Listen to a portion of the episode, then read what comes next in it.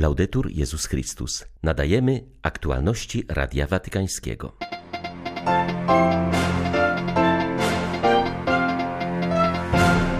Jak Maryja u Elżbiety nieśmy ludziom radość Chrystusa, mówił papież w rozważaniu przed modlitwą Anioł Pański.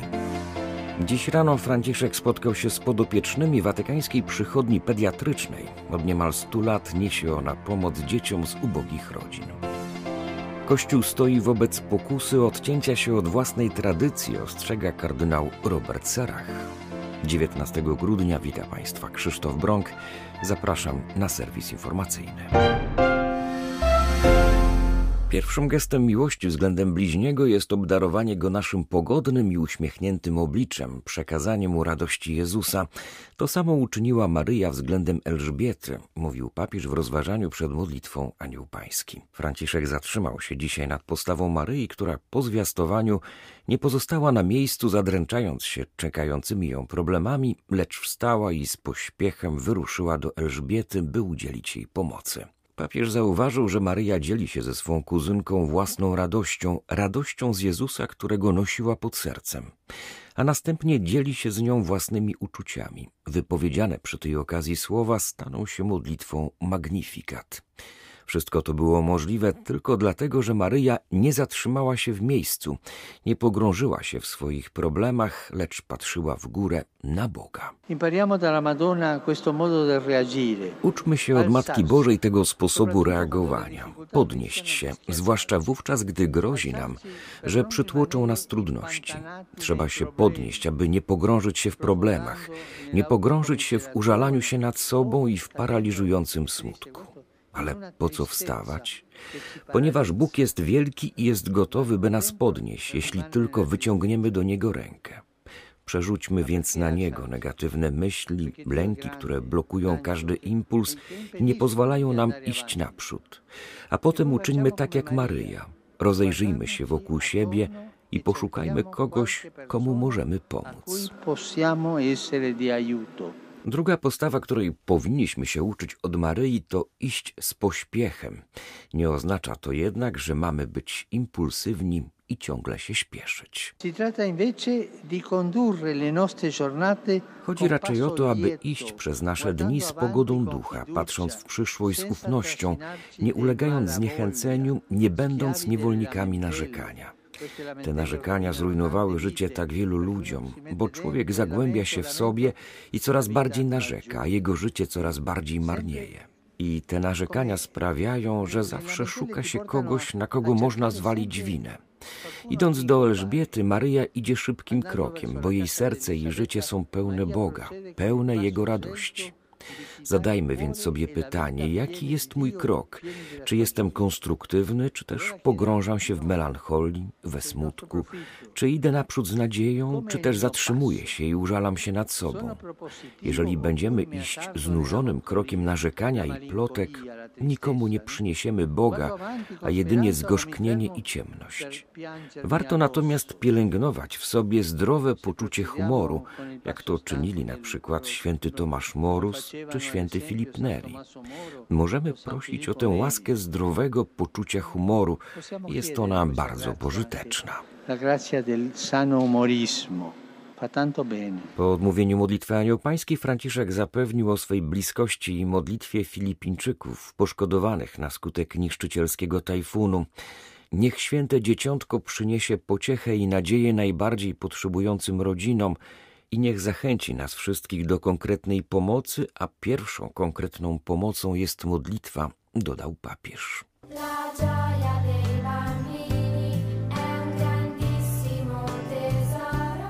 Jak co roku przed świętami papież spotkał się dziś rano w auli Pawła VI z personelem i podopiecznymi watykańskiej przychodni pediatrycznej dla dzieci z ubogich rodzin. Ośrodek ten ma już niemal 100 lat. Przychodnia świętej Marty została założona w Watykanie staraniem Piusa XI 8 maja 1922 roku. Korzysta ze współpracy personelu Watykańskiego Szpitala Pediatrycznego Dzieciątka Jezus oraz innych ośrodków służby zdrowia. W świątecznym spotkaniu wzięło udział ponad 350 osób.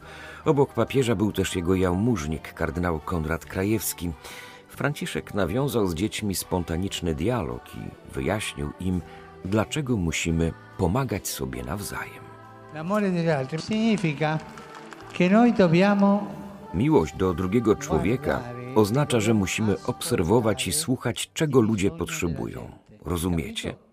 Musimy wszyscy wsłuchiwać się w potrzeby ludzi. Zawsze są ludzie, którzy nas potrzebują, ale jeśli nie spojrzymy im w twarz, nigdy nie zrozumiemy ich potrzeb. Słuchajcie ich, patrzcie na nich i słuchajcie. Słuchanie to ważne słowo. Osoba, która nie słucha innych, słucha tylko siebie. Rozumiecie? Co za nuda słuchać samego siebie. Lepiej słuchać innych. Naprawdę. A kiedy słuchasz innych, możesz zrozumieć ich potrzeby i pragnienia.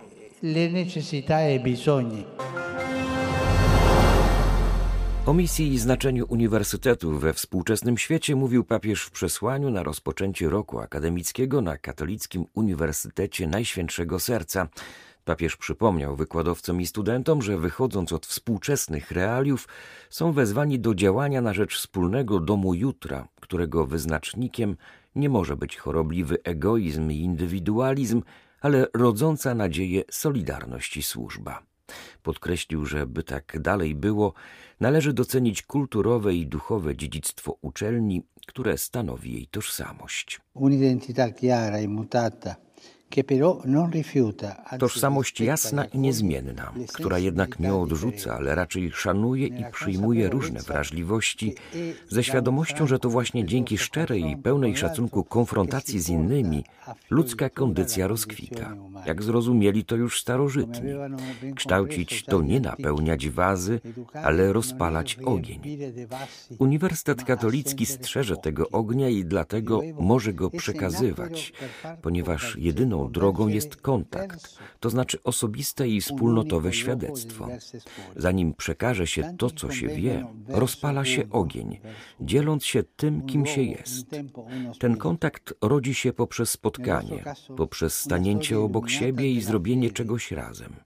I to jest także pierwotne znaczenie tego, co nazywamy uniwersytetem. W waszym przypadku jest to historia rozświetlona przez wiarę, która przywraca jedność uniwersum wiedzy i splata jedność ludzi, którzy przyczyniają się do jego wzrostu profesorów, pracowników, studentów.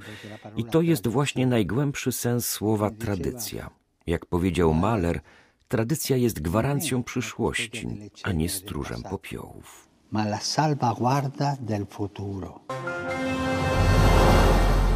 Nadzieja człowieka spełnia się tylko wtedy, gdy klęczy przed Bogiem i go adoruje, mówi kardynał Robert Serach, odnosząc się do nadziei, którą wnosi Boże Narodzenie. Jezus jest nadzieją świata, bo tylko On jest jedynym Zbawicielem. Były prefekt kongregacji do spraw kultu Bożego przypomina, że kiedy Bóg postanowił posłać swego Syna, sytuacja na świecie bynajmniej nie była idealna i był to nawet powód, dla którego Ojciec posłał Jezusa, by dzielił nasze życie, cierpienia i nadzieję. Dziś jest podobnie jak w Betlejem. Aby przyjąć Syna Bożego, musimy otworzyć przed Nim serca w pokorze, jak trzej królowie, którzy choć posiadali wszelką wiedzę, upokorzyli się przed Jezusem, padli na kolana. Wspominając Boże Narodzenia ze swego dzieciństwa w Afryce, kardynał Sarach zapewnia, że różniły się one od tego, co widzimy dziś w Europie, która koncentruje się na prezentach i konsumpcji. W Afryce na pierwszy plan wysuwa się wymiar religijny. Kiedy był dzieckiem i ministrantem, liczyła się dla niego przede wszystkim msza. Ta bliskość z Bogiem była dla mnie ważniejsza niż świętowanie w rodzinie, przyznaje. Wspomina zarazem, że przy okazji świąt w parafii udzielano gościny wielu ludziom, którzy pokonywali wiele kilometrów, by dostać się do kościoła. Z nimi dzielono posiłek. Kardynał Sarach zauważa z ubolewaniem, że dziś Bóg znika z naszych społeczeństw, przestaje się liczyć, a człowiek zamyka się w samym sobie. Niestety, dodaje afrykański purpurat, Kościół wydaje się iść w tym samym kierunku. Skupia się na tym, co horyzontalne, na sprawach społecznych, a tymczasem tylko Kościół mógłby przeorientować ludzkość na Boga. Zapytany, dlaczego Kościół zachowuje się jakby zapomniał, jak przekazywać ludziom nadzieję, kardynał Sarach zauważył, że stoi on wobec pokusy odcięcia się od własnej tradycji. Kiedy zrywa się z tradycją, wymyśla się nowe rzeczy. Kościół musi odnaleźć swe bogate dziedzictwo. Narastało ono przez dwa tysiące lat. Nie można twierdzić, że nic nie znaczy. Kościół porzuca swą tradycję, bo ma nadzieję, że w ten sposób przyciągnie do siebie ludzi, ale to jest błąd. Łagodzenie radykalizmu Ewangelii nie sprawi, że ludzie do nas powrócą, wręcz przeciwnie. Oni chcą czegoś, co ma moc, jest nowe i ich zobowiązuje, dodaje kardynał Sarach. Aktualności Radia Watykańskiego. Sąd Najwyższy USA wydaje się być coraz bardziej przychylny w prowadzeniu rządowego finansowania kościelnych szkół i placówek edukacyjnych, informuje National Catholic Reporter. Ostatnie orzeczenia pokazały, że zdaniem sędziów społeczeństwo powinno skoncentrować się na potrzebach uczniów i poszerzeniu ich grona o osoby pochodzące z rodzin o niskich dochodach. Wraz ze spadkiem liczby powołań coraz bardziej brakuje sióstr i księży, którzy mogliby zapewnić przystępną cenowo edukację dla ubogich imigrantów, tak jak działo się to w minionych latach. Dziś szkoły są zmuszone do wypłacania odpowiednich pensji świeckim pracownikom, co znacznie zwiększa czesne i uniemożliwia edukację dzieciom i młodzieży z rodzin o niskich dochodach. W rezultacie szkoły te albo zostaną zamknięte, albo będą służyć tylko zamożnym, dlatego tak ważne są dla nas rządowe fundusze, pisze ksiądz Thomas Ries. Zaznacza, że to, czego dziś wyższe szkoły kościelne potrzebują najbardziej, to program stypendialny, podobny do tego, który jest dostępny dla studentów koledżów o niskich dochodach. Taki program mógłby w znacznym stopniu zintegrować społecznie i rasowo prywatne szkolnictwo podstawowe i średnie, tak aby nie było ono wyłącznie domeną bogatych, zaznacza jezuita. Większość szkół katolickich chętnie skorzystałaby z możliwości kształcenia uczniów o niskich dochodach pochodzących z różnych środowisk i ras. Wiele z nich już to robi, jednak przy dużych kosztach. Jesteśmy dobrej myśli i czekamy na kolejne orzeczenia Sądu Najwyższego, dodaje ksiądz Thomas Ries. Dotkliwy spadek liczby wiernych skłonił Kościół anglikański do zainicjowania ambitnego planu ewangelizacji. Prowadzony będzie w całej Wielkiej Brytanii. Skierowany jest głównie do ludzi w wieku od 18 do 40 lat, których najbardziej ubyło ze wspólnoty wierzących. W tym celu w całym kraju w ciągu najbliższej dekady powstanie około 3000 nowych miejsc modlitwy. Inicjator ewangelizacyjnej inicjatywy podkreśla, że trzeba przejść od dyskretnego głoszenia do odważnego dzielenia się świadectwem wiary. W tym celu, jak podkreśla arcybiskup Steven Cottrell, należy szukać ludzi w tych miejscach, gdzie na co dzień żyją.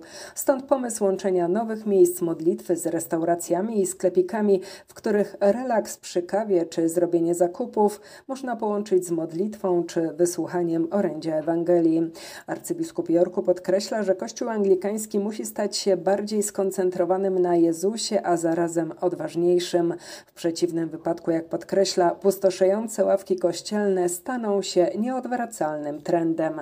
Dane statystyczne mówią, że w ciągu ostatnich sześciu lat liczba Anglikanów uczestniczących w nabożeństwach spadła o 14%, a o aż 37% zmniejszyła się liczba chrztów. Pomysłodawcy nowej akcji ewangelizacyjnej podkreślają, że chcą stworzyć stworzyć nowe miejsca modlitwy jako przestrzeń dostępną także dla niewierzących i niepraktykujących. Nowa inicjatywa nie wszystkim się jednak podoba. Podniosły się głosy, że zamiast inwestować w niesprawdzone pomysły, lepiej byłoby postawić na wzmocnienie i ożywienie istniejących już parafii. Były to aktualności Radia Watykańskiego. Laudetur Jezus Chrystus.